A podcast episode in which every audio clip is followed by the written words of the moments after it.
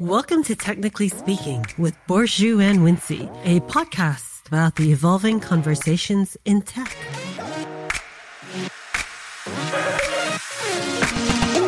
Technology is now making more and more decisions that affect our lives, but should it be? Hi, I'm Wincy. I grew up in New York City, Manhattan, downtown in the Lower East Side, the 1970s. My parents, they're both immigrants, not English speaking, and they're surrounded by a lot of people who are very similar. They had housing in something we call the projects. In the UK, I believe you call it council estates. Most projects were a couple of buildings minimum, usually around four buildings. And the one that they were in was called Knickerbocker. It's over on Cherry Street on the edge of Chinatown. This was not the Manhattan that you see on, you know, really glamorous shows. This is a very gritty version of New York. There are gang fights every day across the street from where I grew up. A lot of drugs, a lot of the usual things you would expect from maybe rough neighborhoods. My mother had married my father at a young age. And she all of a sudden found herself with her first baby, which was my older sister, and realized that the apartment that they had in Knickerbocker just wasn't going to be good enough. There was no hot water. That was one thing that I remember. And then all of a sudden, we heard that they were going to build a new apartment complex right in the center of Chinatown.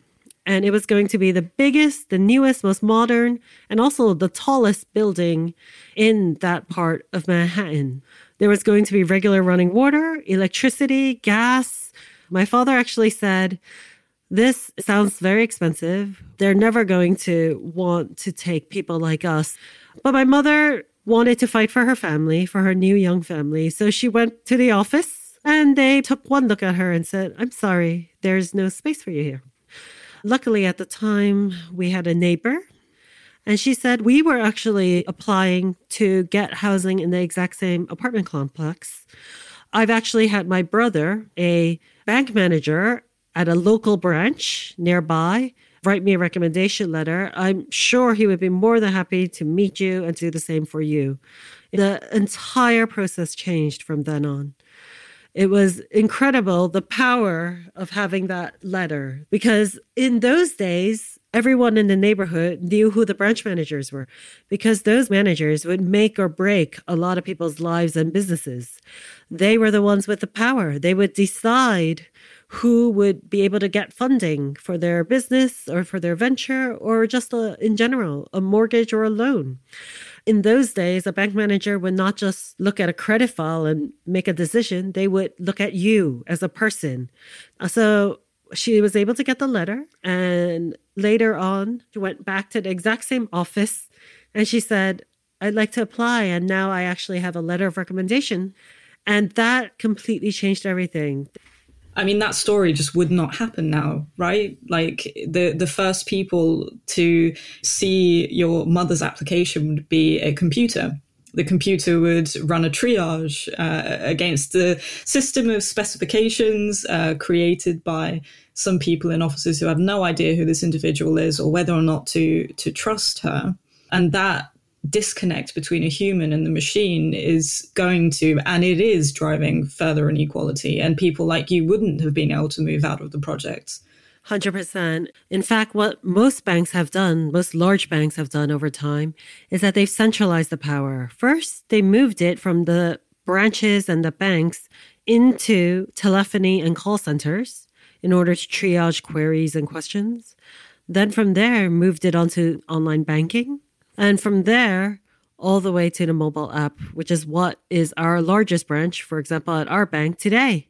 Most of our customers don't even step into a branch even once a year. There is a concern that with tech and progress, sometimes it still leaves a population behind. So that's the million dollar question, right? How do you try and get all these unbanked people banked. I think some of the more interesting innovations are happening abroad in other countries. And their answer seems to have been not to use AI. The whole notion of setting up your system of how you allow people to engage with your product, where you expect a certain number of criteria to be fulfilled, you expect to see a certain amount of history of them interacting with the economy, etc., to build a profile in your mind of what trust should look like. That is not what they're doing they've almost taken a step back and their decision making is based on a variety of factors that do not have to rest on your track record. That's incredible, but how do they make those decisions? Day to day engagement with the outside world doesn't have to be, you know, I've gone to a bank and I've asked for a loan. It can also be, I went to McDonald's today, as I've been doing every day for the last month, and I've purchased French fries Absolutely. the, you know, the interesting thing is that they've looked at how much money are you regularly spending, the fact that you're able to pay your bills on time. All of this gets considered when trying to decide whether or not you're worthy of being considered for a loan or a bank account. This is a great time to start bringing in someone who has been working in this sector for quite a long time uh, to talk about what he's seeing right now, day to day in our communities and how his not for profit is currently looking at tackling some of these issues. Faisal Rahman launched Fair Finance and in the last 15 years provided access to 50,000 loans totaling 35 million pounds. Tell us how you started. When I started trying to think about how to bring microfinance and start Fair Finance in the UK, uh, mo- most people told me that what I was really talking about was something that existed in other parts of the world. Microfinance is what you do in Africa and Bangladesh and India. It's not what you do in, in East London, where I started.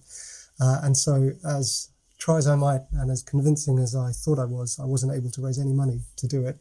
So I, I started Fair Finance with a credit card. I took out a £20,000 overdraft on a credit card because I believed that I could take this money and bring it to people who didn't have it and get it back that everything that I had learnt about lending was that it was less about the numbers than it was about the people. And if you could understand people well and what they were wanting to do with their money, you could make sensible and clever decisions. And the people I was very interested in were the ones on the margins, the ones who didn't have a lot of information and a lot of data. So at the very early stages, much of my lending were to mainly people, mainly women on council estates in East London.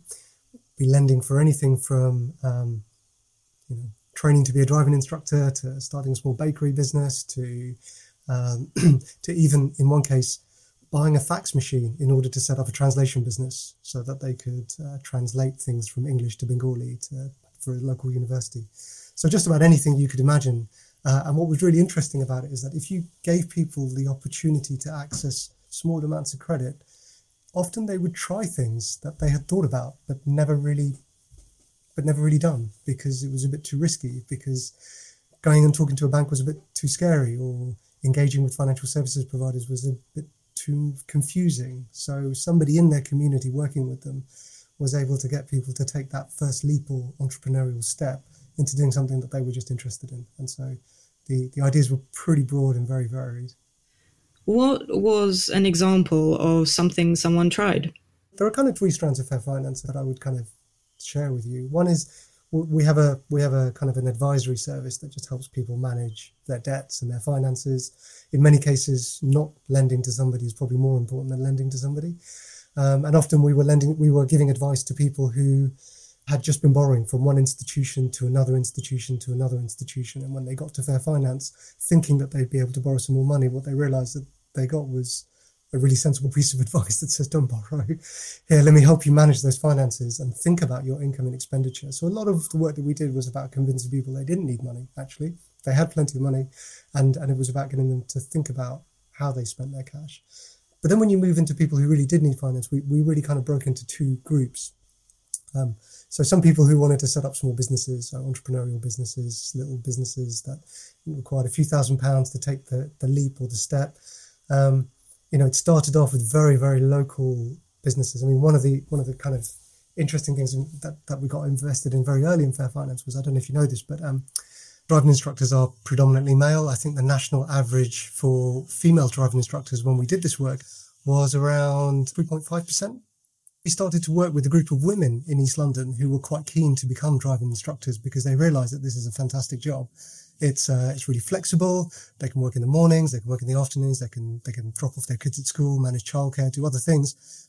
What we realised is that to become a driving instructor, not only do you need the finance for the car, but you also need an insurance, and that insurance costs five or six hundred pounds. And, and these women had no access to credit, so we started lending to them five hundred pounds, six hundred pounds, seven hundred pounds, whatever the insurance was. Uh, and I can tell you that over the five, over the four or five years of doing that work, we shifted the national average from 3.5% women driving instructors to in Tower Hamlets, it went up to 11.2%. That's amazing. With a little small of an injection of capital, a strong network into the community and support for people to take that first step, you can do some pretty amazing things.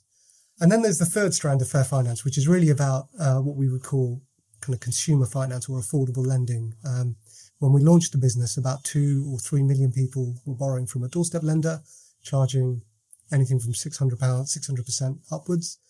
Uh, uh, between one and two million people were borrowing from payday lenders, charging uh, over a thousand percent. At that time, there was there was no payday lending cap, and these were people who were borrowing often for school uniforms, sometimes a deposit on a flat, but occasionally they were just making up income flows because, um, you know, as you know, know many people use their uh, overdraft facility to help them manage their expenditure patterns, or they, you know, if they need to fix a car or replace a washing machine or do something that requires more than a couple of hundred pounds, they need to borrow from somebody.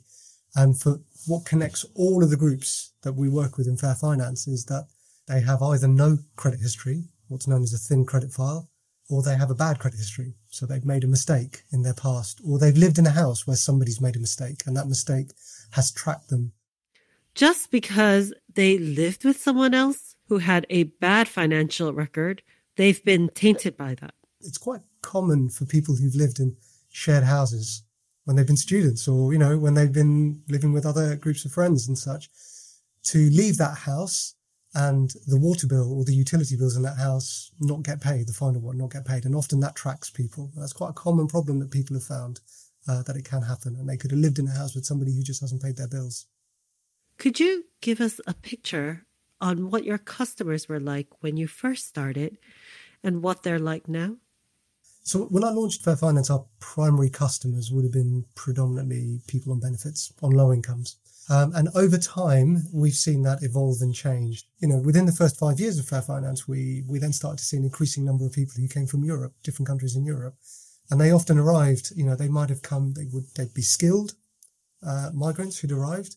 They, they'd often had some assets with them. They were looking for jobs. They were in work, but they had no credit history here. They might have had credit history in Poland, Lithuania, Czech Republic, or, or Italy even, but a lot of that data doesn't get transferred over. And so what they were finding is that, you know, they've gone from having access to finance to coming to a country in Europe where they had no access to the same levels of credit. And I often found that a lot of the work at Fair Finance at that time was writing letters to their local bank branch managers to help them open bank accounts. I mean, so because of that thin credit file, they found that maybe they get a bank account, but but they definitely don't get an overdraft. In the next five years, the UK went through a couple of recessions. We had the global financial crisis. We had various you know, banking changes where credit was denied increasingly to people who previously had access to it. And what we found is that suddenly we, the people walking into Fair Finance's branches were they were surprised to walk into Fair Finance branches, right? They had a Halifax account, they had a Lloyd's account, they had a TSB, you know, they, they've worked with RBS or they've had a Barclays account and they, they suddenly found that their credit cards were being declined or their overdraft limits were being reduced. And so our model had to suddenly shift. We had to think about fintech solutions, technology, data. We had to think about service. We had to think about speed of engagement. It's much broader than you think. So, you know, it was only probably last month that we you know, we made a loan to a guy, a top rate taxpayer who had six payday loans and an installment loan. Every month he was paying £4,000 in interest fees alone. So he had a decent amount of money, right? You know, and, but he fell ill at some point during the course of, it was about two years ago. He missed a mortgage payment. He tried to make it up. He couldn't. He needed to restructure his mortgage a little bit. He wasn't treated very well. I think he was still, you know, he, he couldn't get the deal that he needed from his bank and he found that his uh, credit card provider reduced his credit card limits. His overdraft was reduced from 3,000 to 1,500 and then down to zero and then converted into a loan. And the truth is his income goes up and it goes down. So there's some months where he works uh, 20 days a month, some months where he works 18 and other months where he does overtime. So he does variable income. And so it was quite chronic for him to suddenly find his, his overdraft cut because that's what he used to balance his income every, every month. So he, he took out a payday loan and realized very quickly that when you take out a payday loan, it's not just that you have to pay high interest, you also have to pay the capital back at the end of the period.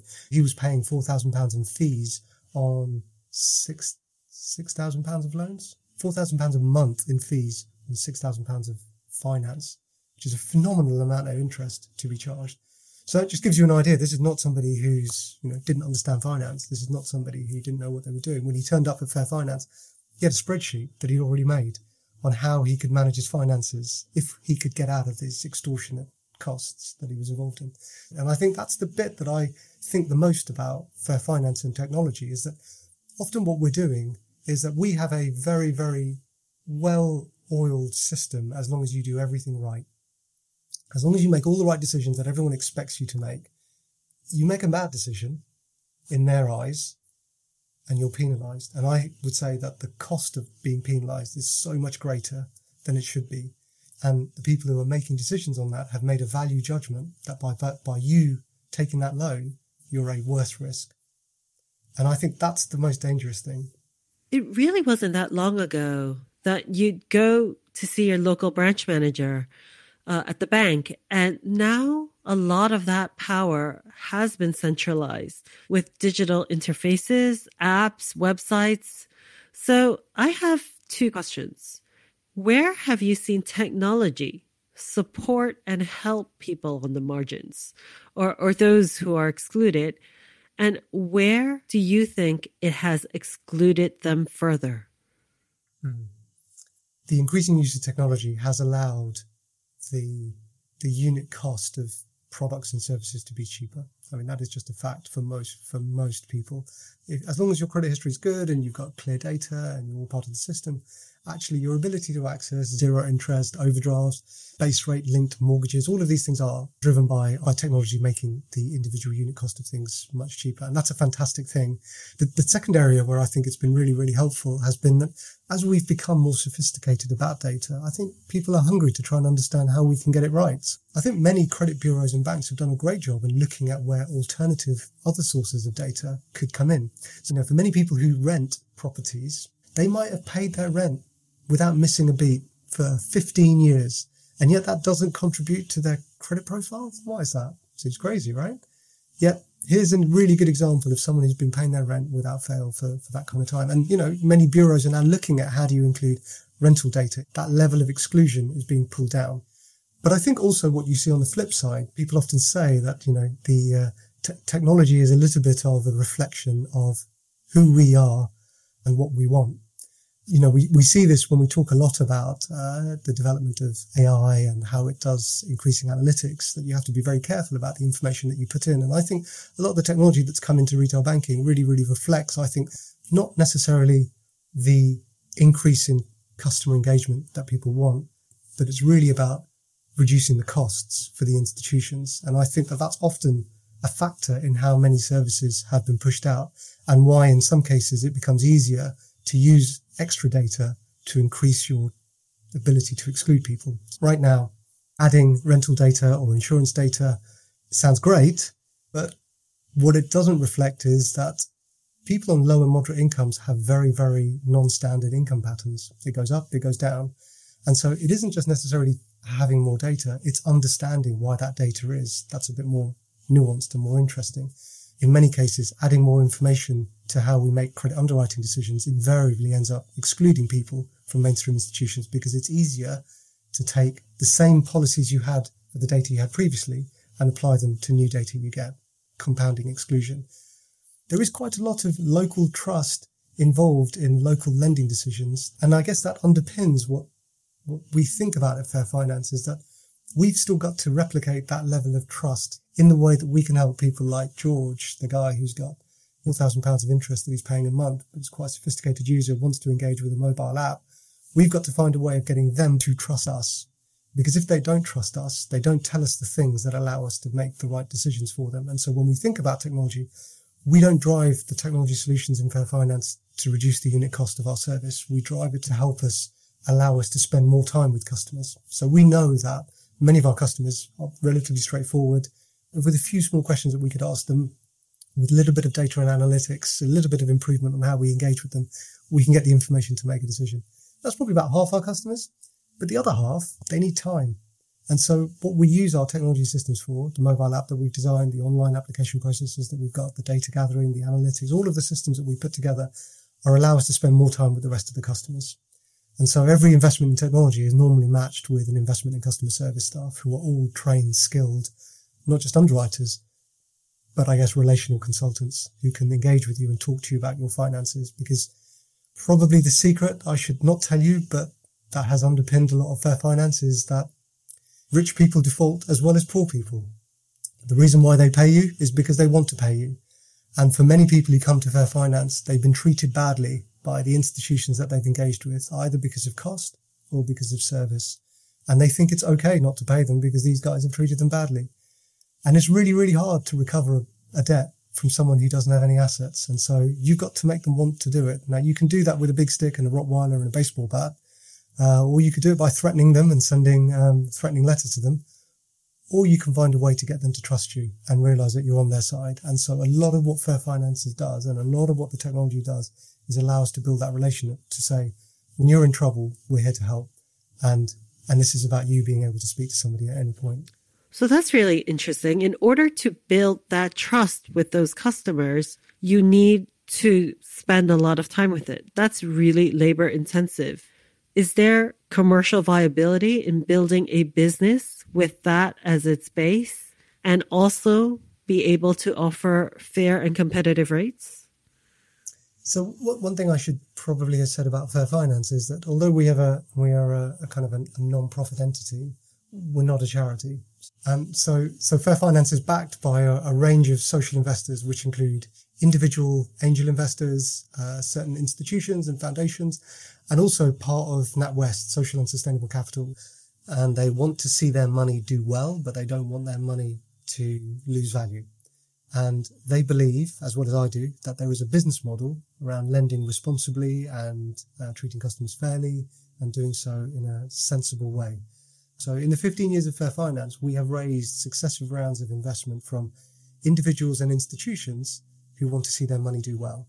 We've then been able to work with banks. So we work with a number of mainstream banks to borrow money on commercial terms. So Fair Finance is a commercial entity, but we don't lose money.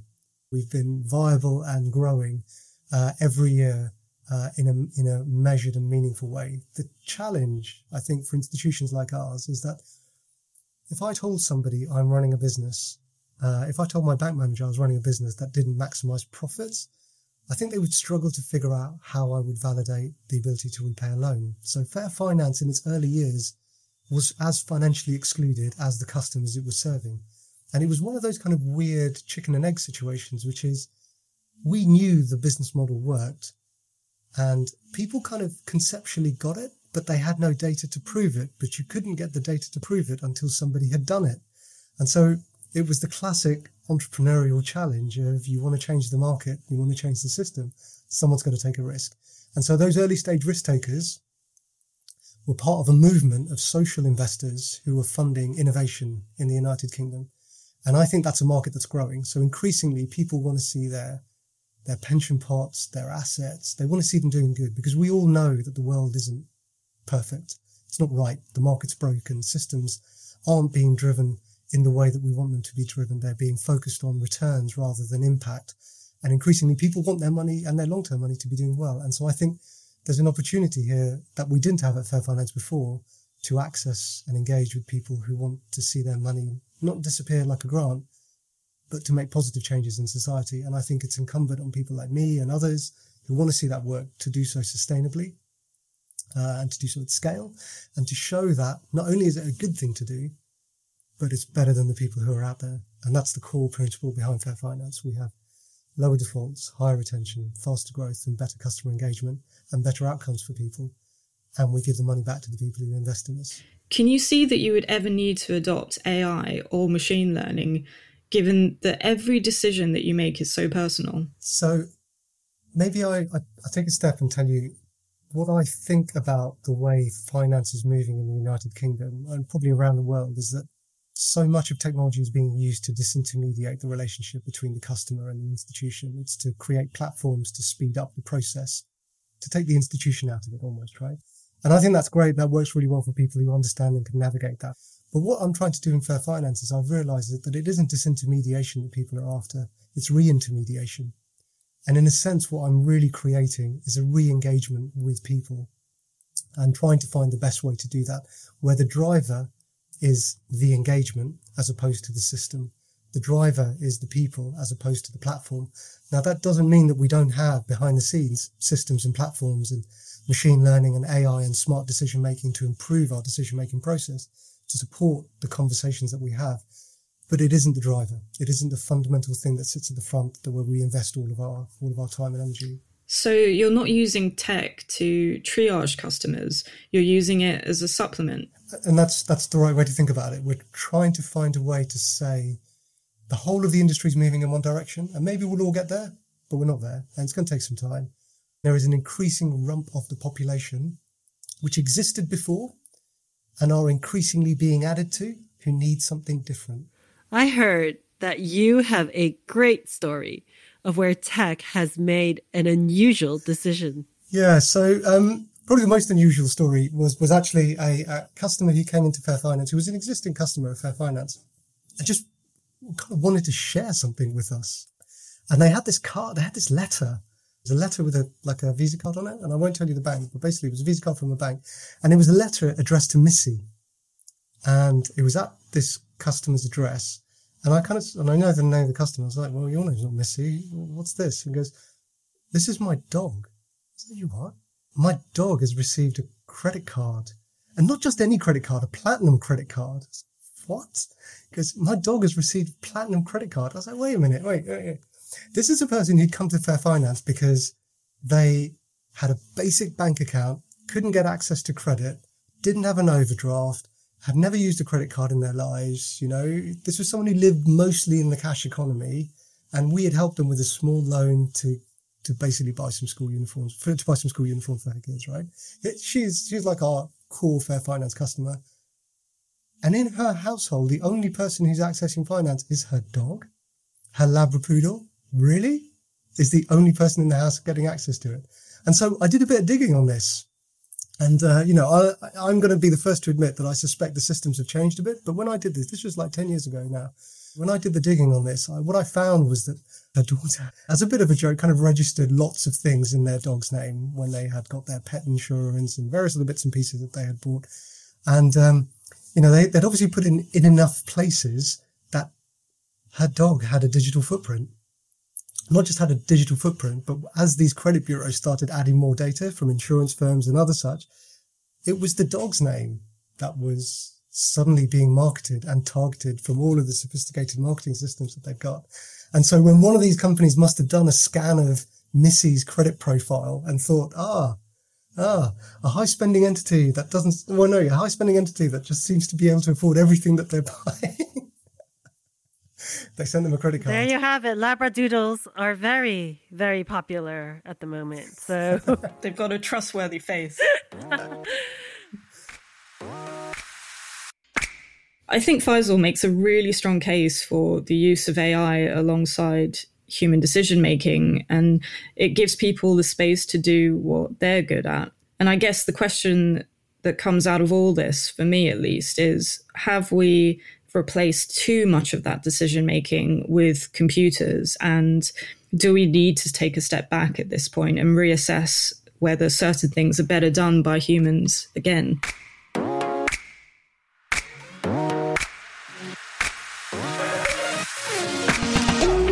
In the next episode of Technically Speaking, we ask who's the boss? Is it the AI or the execs?